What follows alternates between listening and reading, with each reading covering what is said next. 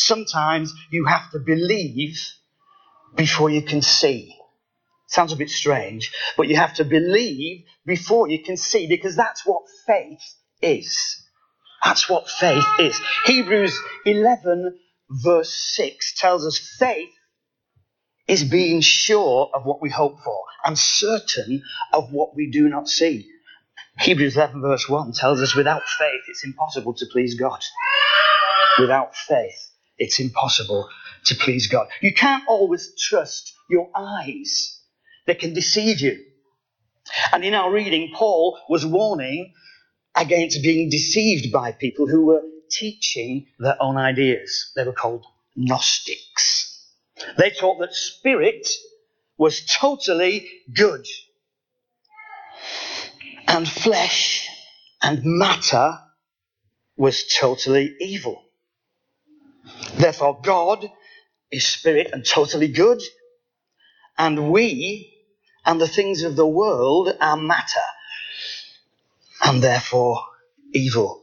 And this belief led to all kinds of wrong thinking about marriage, uh, uh, even about the things we should eat. And worst of all, they couldn't accept that Jesus was fully God and fully man, because man is totally evil. So how could Jesus be fully God and fully man? The truth is that everything that God created, He created good. God did not create anything that was evil. But the Gnostics came up with all kinds of ideas from their own thinking and myth instead of God's word and truth. That's why Paul warned Timothy to have nothing to do with godless myths and old wives' tales. We still have old wives' tales today that many people believe. And I suppose at one time back in history when there wasn't access to doctors as there is today, sometimes if you're prepared to wait, um, then they had to come up with their own ideas to help. And I'm sure that some of you kids will have heard some of them before. Don't go out without a coat on, you'll catch a cold. Don't go out with wet hair, you'll catch a cold. Cold's a virus, and no one ever caught a virus from wet hair. But some are based on truth. I'm not so sure about eat your crusts. It'll make your hair curly. I always ate my crusts. I've, I've got a curly beard. and eat your fish. It makes you clever. Actually, it does. Because fish oils contain omega 3 and omega 6 oils, and these essential fatty acids are critical for health, normal growth, and development and function of our brain. So there is some truth in that. So eat your fish, kids. But things like don't open an umbrella inside. My mum always said, oh, no, no, no. Don't open that umbrella inside. Why not? You just don't do that. That's just superstition. I don't know where that came from, but it's totally rubbish. And I'm sure you will have heard the saying, feed a cold and starve a fever. Who's heard that? Feed a cold and starve a fever. It's actually, originally, that was feed a cold and stave a fever. Do feed yourself when you have a cold, because it helps your body to build the strength it needs to fight off or stave a fever. So it's not feed a cold, starve a fever. It was feed a cold and stay, keep away a fever. When I was little, if I had a chesty cough, my grandma would make me a vest out of brown paper and smear it with goose fat. And I had to wear it until the cough disappeared. Surprising how quickly I stopped coughing. if I had a sore throat, my mum used to get a piece of rag and a piece of streaky bacon and wrap it up and tie it around my neck. And I kept it on until the sore throat went away. I don't know if it helped with the cough or sore throat, but it certainly keep, kept people away, I can tell you that for sure. Paul was quite right to say, have nothing to do with all wives' tales. So Paul was encouraging Timothy to warn the believers not to be deceived by men's ideas and thinking, but to stick to the truths of the faith and good teaching. We're in a similar situation today. The scientific ideas and theories of the world are constantly trying to turn people away from the faith and the Word of God. And yet, the Word of God remains.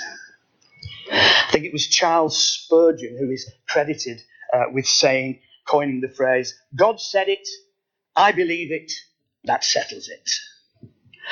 In preparing this talk, I looked it up on the internet and I couldn't believe the animosity and outright aggression of many people writing on the internet against the whole idea of faith. If something doesn't fall into the way of thinking of the world or it can't be proved, it doesn't exist. Seeing is believing, isn't it? Let me show you something else.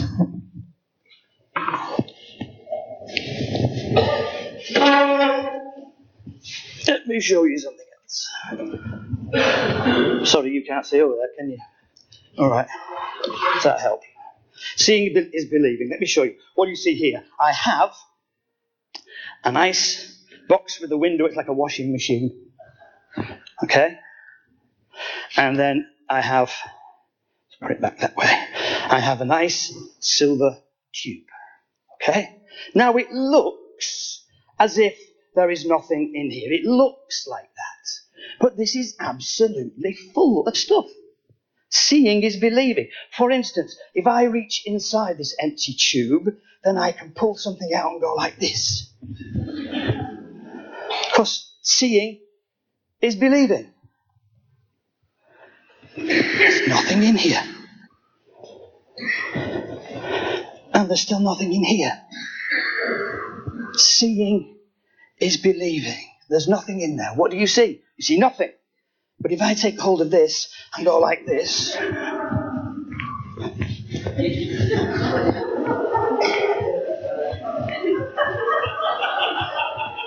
seeing is believing, yeah?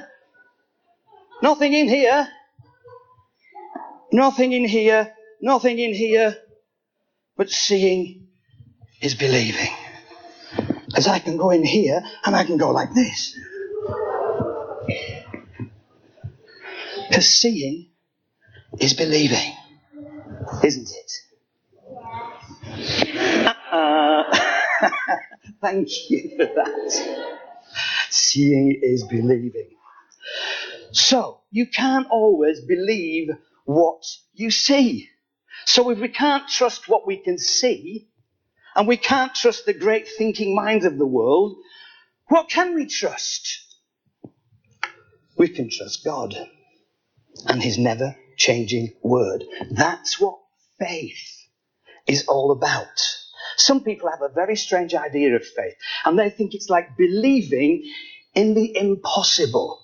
Like you could go outside and find a burned out old wreck of a car that's been there for 20 years. And if you had enough faith, you could sit in that car, turn the key, and it would start up and you would drive off. If you just had enough faith. That's some people's idea of faith. That's not faith. That's believing in the impossible. Now, if God said, go outside and you'll find a rusty old car, sit in it and it'll start up, that might be a different thing.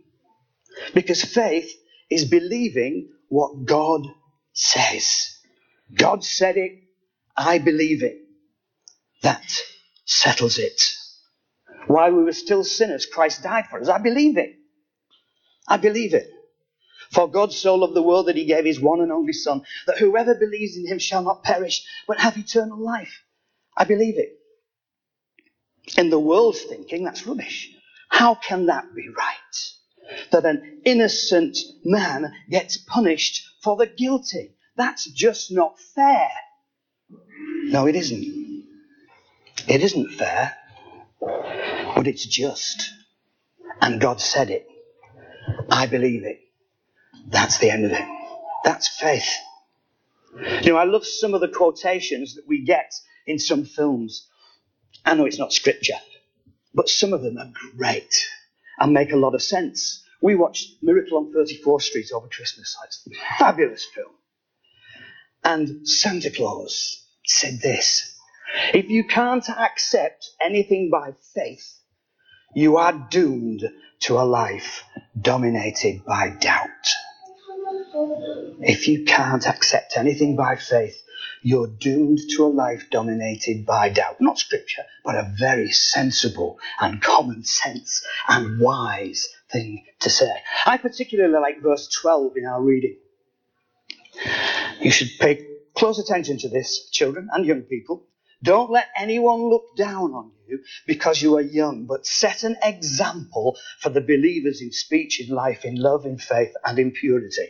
Now, I know in the context that that was written, he isn't actually talking about children. He's talking to Timothy, who was regarded as being young comparatively.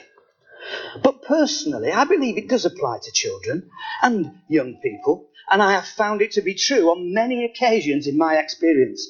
Not wanting to embarrass anyone here, but several years ago we were camping, and a huge storm blew up. It was blowing caravans over.